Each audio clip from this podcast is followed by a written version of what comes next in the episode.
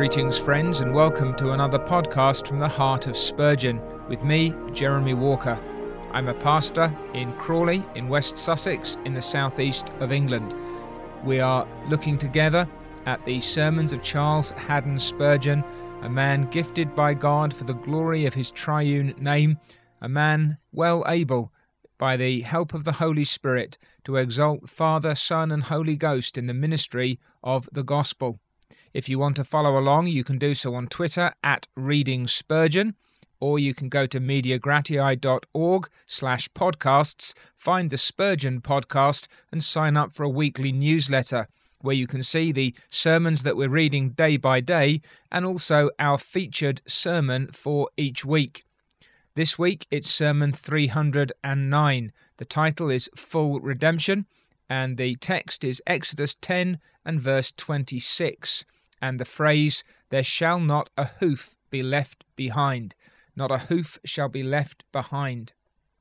Now, in this sermon, Spurgeon shows his uh, insight, his understanding, his uh, typology, we might say, his appreciation of how uh, there are certain uh, shapes and shadows in the Old Testament which point forward to the blessings of the new covenant in Christ Jesus.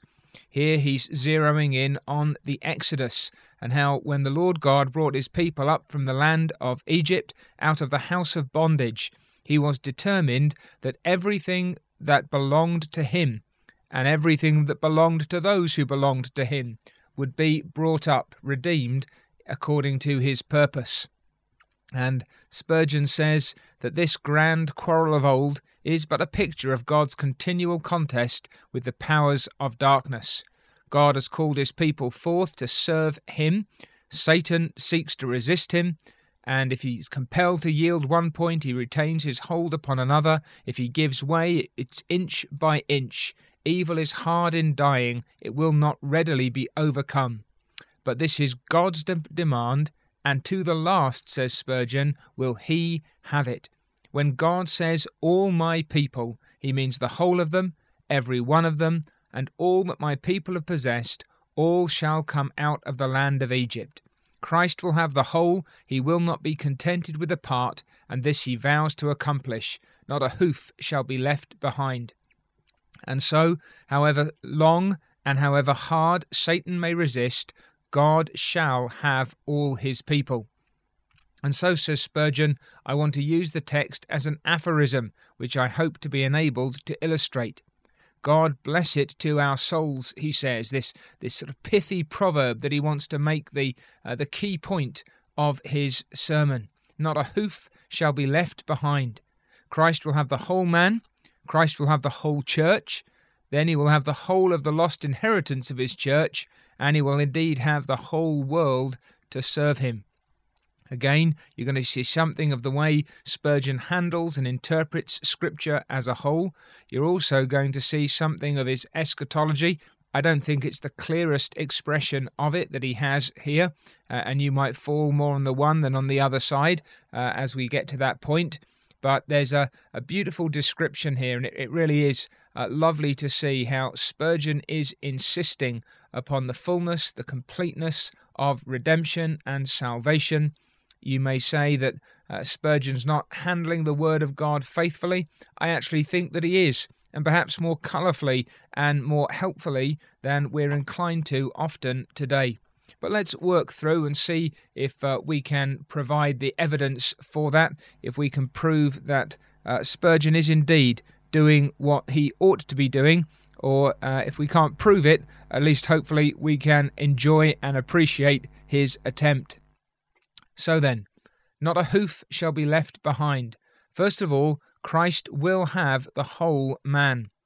I have to notice, he says, that he does already possess the whole of his people in their intent and purpose, and that by and by, when he has sanctified them wholly, he will then actually possess the whole spirit and soul and body of the man whom he hath purchased with his precious blood. Spurgeon's point is that Christ has died to make you his own, and nothing is going to be uh, lie outside of that. Nothing's going to be left out of that intent. You are now Christ's in principle and one day you will be Christ's in entirety in practice. Now it is increasingly in practice and in principle, then it will be the whole man.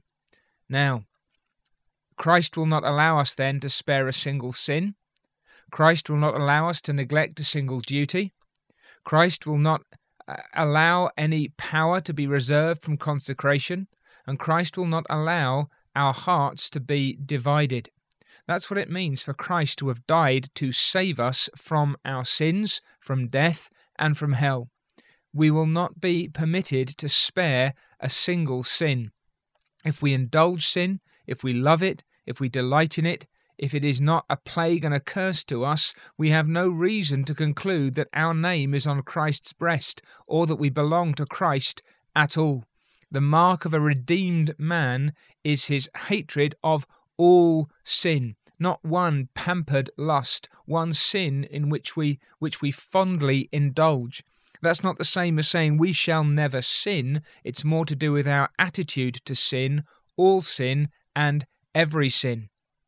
And then, on the flip side of that, more positively, no duty is to be neglected. We do not look down at Christ's law and say, such and such a precept is agreeable to me, I will keep it. No, we hate every foolish way and love every right one. All God's precepts concerning all things we count to be right and righteous.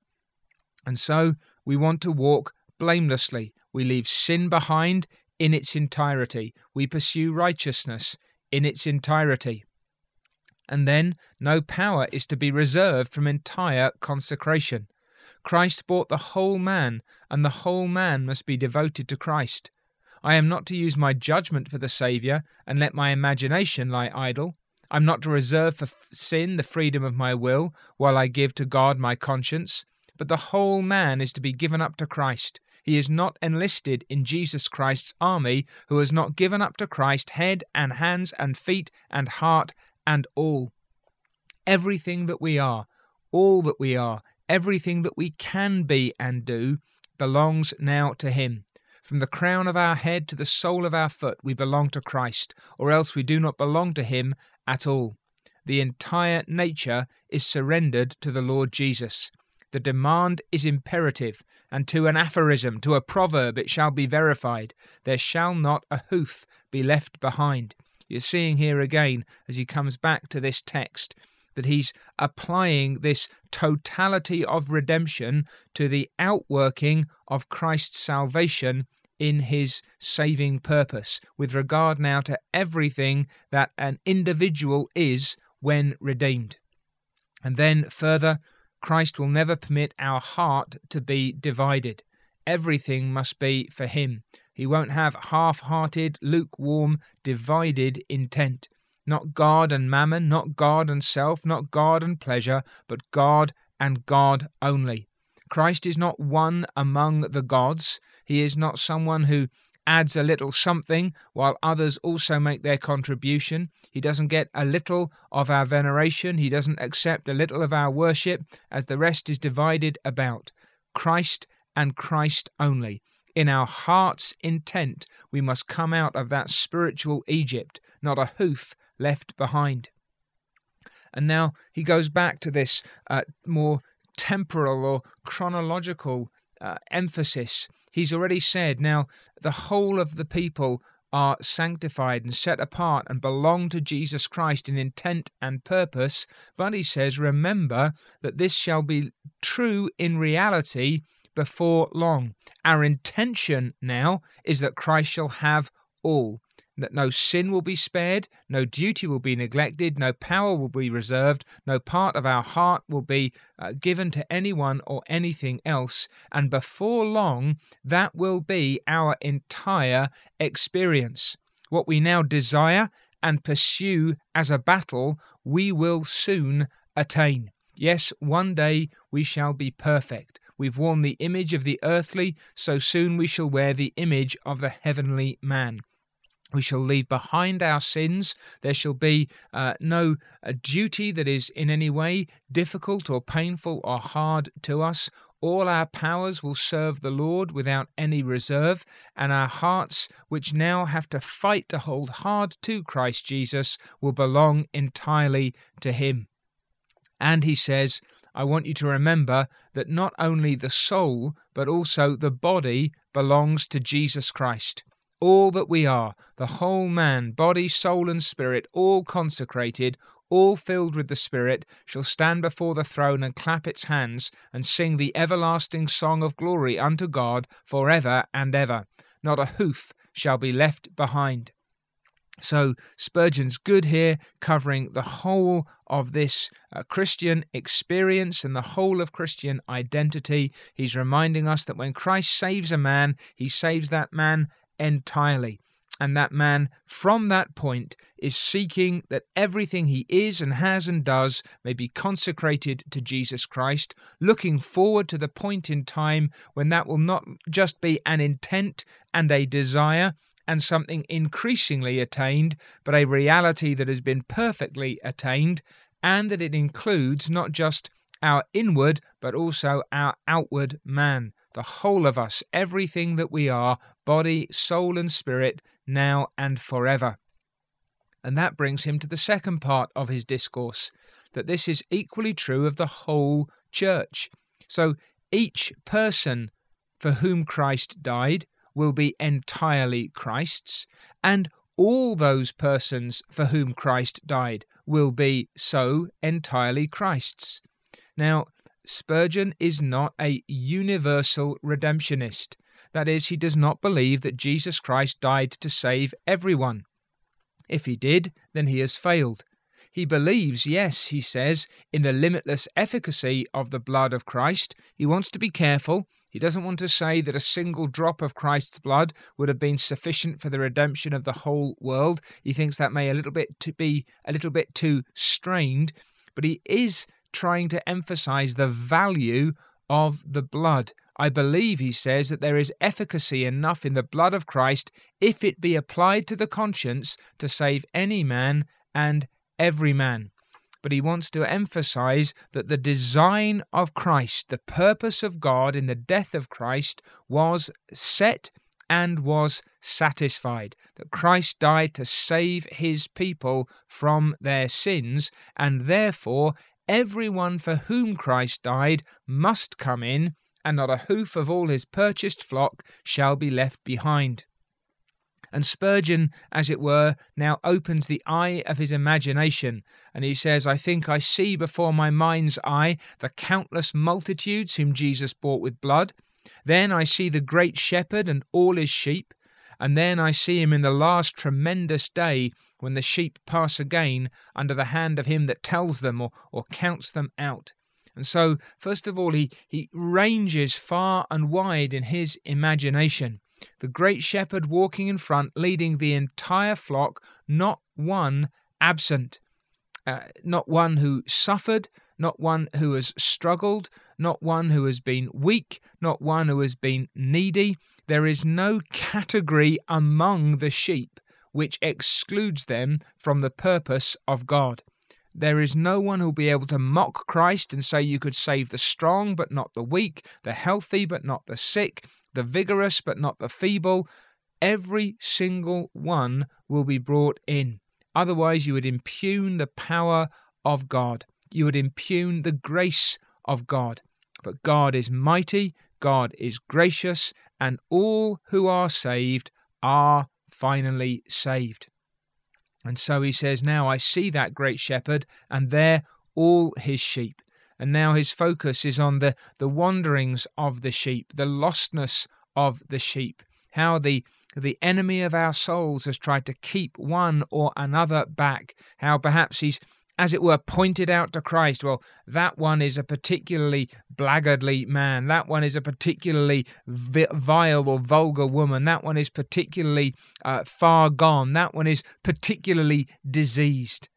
No, no, says Christ. If they are mine, they are all mine. It does not matter whether they are great sinners in your estimation or in the estimation of the world or relatively minor ones. It doesn't matter whether they are little or big, whether they are weak or strong. If they belong to me, I will have them. I have shed my blood for them, and I will get them, and I will keep them.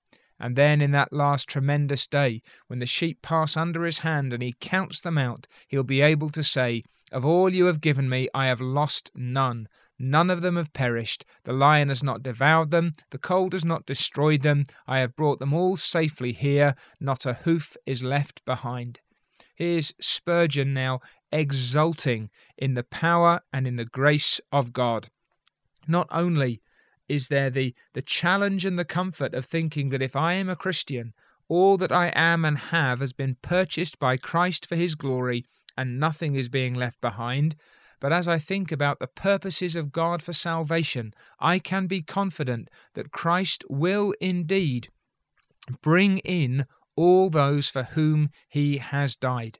That I do not need to worry about one being left out, that I do not need to doubt the saving intent of God, that this glorious ingathering is now being accomplished, and not all the powers of death and hell shall be able to prevent it, even for a moment. And now his third point, uh, and you get the sense perhaps he's having to run on a little bit more, having given perhaps more time to the earlier ones than he might have intended.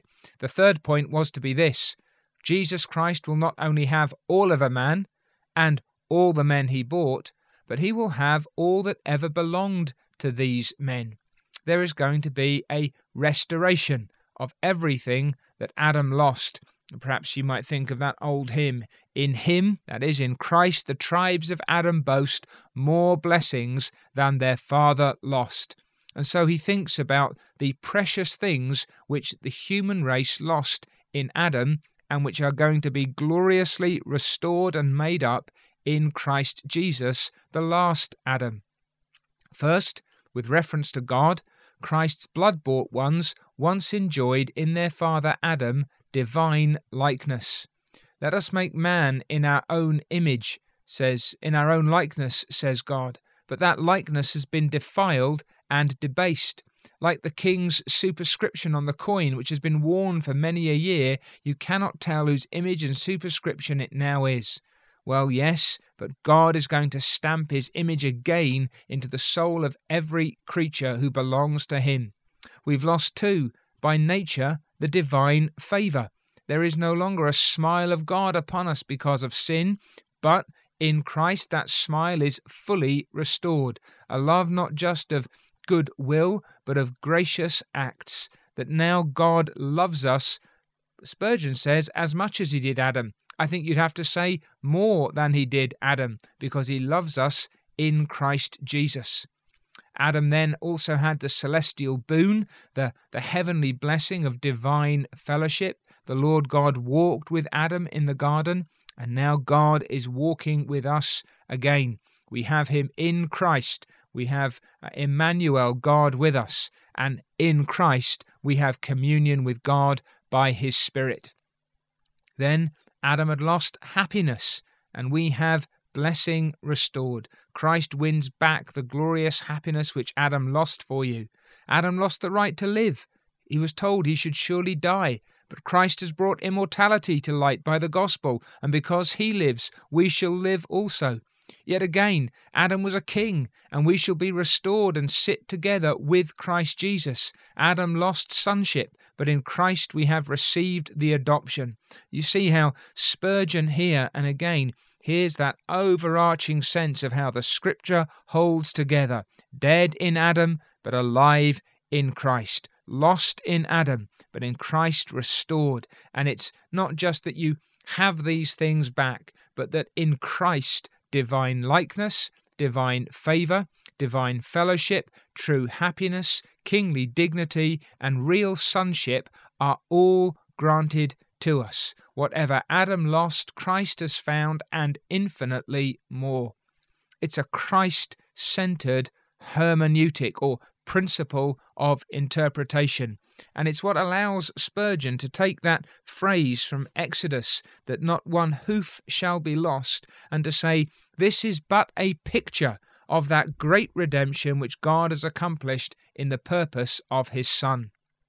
And then he wants us to know too that Christ will have the whole earth. Now, uh, here he seems to be in his uh, perhaps more typical mode of saying that uh, Christ is going to see the gospel conquer through all the earth and every knee shall bow to him before the return of the Lord Jesus Christ. But he also seems to be reaching forward to the return of the Lord Jesus Christ. Now, uh, if you're an uh, amillennial, I think you can uh, enjoy some of this and take it. If you're not, you might wonder if Spurgeon himself is being a little bit inconsistent. Um, he sort of moves from time to eternity and, and back again. But I think his sense is at least positive. And uh, if you can't all uh, go every step of the way with him, I'd like to think you can at least travel in the same direction as him and at last come all to the right point. So he, he wants us to understand that there's no nation that will not belong to Jesus Christ, that the gospel must go out into all the earth. And if you're not quite so sanguine as Spurgeon, if you're not quite so optimistic that uh, in our own day and age we will see nations bowing to the King of Kings, then I hope you're at least optimistic enough in terms of the Bible promises to believe that the gospel will be preached in all the earth and that the elect will be gathered in, that there will be no place where the darkness is permitted to reign, that there will be no kingdom where the kingdom of Christ is not being established, that there will be no mountain range, no jungle, no uh, field, no uh, no place in all the earth where Christ will not find out those who belong to him. And so, soldiers of Christ, to the battle, to the battle. All the line, all the rampart must be stormed. Not a single castle left in the possession of the enemy. We must dash him down from his hills and rend him up from his valleys. He must not have a single spot whereon to place his foot. You see, if Christ has people in every place, then Christ's people must go to every place in order to find those who also belong to him. Wait a little while, labour a little longer, and he that will come shall come and will not tarry. Then shall the world see, and hell shall tremble at the sight, that Christ has conquered and has taken back all his possessions. Not a hoof shall be left behind. And now, three questions to apply it. Spurgeon has this glorious vision, this uh, great understanding. Every one of Christ's people redeemed in his or her entirety, all the people redeemed in their entirety, everything that they lost restored to them more abundantly in Christ Jesus, and finally the whole globe bowing again to Christ as King of Kings and Lord of Lords. So, first question On whose side are you, O man, O woman? Do you belong to Christ or do you belong to Satan? Remember what is at stake. For if you are not Christ's, then hell must have you. If you belong to Christ, then he must take you. Then, if you hope you are Christ's, remember that Christ's motto is either Caesar or nothing. Christ will be king in your hearts, king, emperor, or nothing at all. Are you then wholly Christ's? No one is a bit Christ's. No one is partially a Christian. No one is slightly belonging to Jesus of Nazareth. If you are Christ's, then you are His, not yet perfectly, but wholly in intent. Every part of you belonging to Him, and in every part of you, sin being overcome, grace triumphing. So then you would pray, God, great God, sanctify me wholly, spirit, soul, and body. Take full possession of all my powers, all my members, all my goods, and all my hours, all I am and all I have. Take me and make me what thou wouldst have me to be. That's the prayer of a Christian. And then the last question I fear I am not Christ's, but I wish to be. Is that a sincere wish? Then you are truly happy, happy thrice happy, for you could not even wish to be Christ's unless Christ's grace had made you wish. This is typical of Spurgeon. You, you might have heard us mention this kind of uh, instinct before, that he's so persuaded that man is dead in his trespasses and sins by nature that the merest appetite for Christ, the least hint, the, the, the, the that the smallest degree of desire for the Lord Jesus is for Spurgeon an indication that the Spirit is at work in the soul. And so, if you will to have Christ, there's no question about Christ's willingness to have you. Now, I'm not sure if you've ever heard a sermon on that text, not a hoof shall be left behind. It's one of those where you think, oh, where's he going to go with this, perhaps? Exodus 10 26, and just a phrase within it. But I would say that taking a proper line through this understanding of the scripture, how the old prefigures the new, how there are these particular types and shadows, how the Exodus as a whole is quite clearly a an Old Testament counterpart to the New Testament reality. Here is Spurgeon showing us that that principle of total redemption, full redemption, is as true, if not truer, in the new covenant in the blood of Jesus Christ as it was when God brought his people up out of Egypt. And then there's this challenge and this comfort then that runs all the way through. My friend, if you are redeemed, Christ has all that you are and all that you have. If you are part of the church, then not a one shall be left behind, and the saving purposes of God shall be accomplished, so that all his redeemed are brought in then everything that was lost in Adam shall be more than restored in Jesus Christ, so that everything that now we lack, everything that we have lost, everything that has been ripped away from us by our sin and our slavery to Satan is going to be restored by the last Adam and our liberty in him. And then Christ shall have the whole world. Again, every one of his people in every kingdom, tribe, tongue, and nation will be his, and ultimately every one shall bow to him. Yes, there shall be some who are brought low and cast out, rebels still, and under his foot, because he must have the preeminence in everything. And those who know him, and those who love him, belonging to him, and the whole world then redeemed and restored, a cosmic salvation, a cosmic redemption, so that in the new heavens and the new earth in which righteousness dwells, Christ shall reign entirely, and nothing that offends, nothing that transgresses, no sin, no darkness, no misery shall ever have its place. How important, then, are those questions with which we close? To whom do you belong? On whose side do you stand? Are you wholly Jesus Christ's? And if you are not, but you wish to be, take comfort and cry out for salvation, and all those who come to him he will by no means cast out. Well, may God bless us in the consideration of this full redemption, and I hope you'll join us next time for Sermon 312 on Psalm 116, verse 16 on personal service. We hope to see you next time, and may God bless you in the meantime. Thank you for listening. I'm Jeremy Walker, and From the Heart of Spurgeon is a podcast from Media Gratiae. For more resources like this, including a biographical film of Spurgeon's life and labours, visit mediagratiae.org.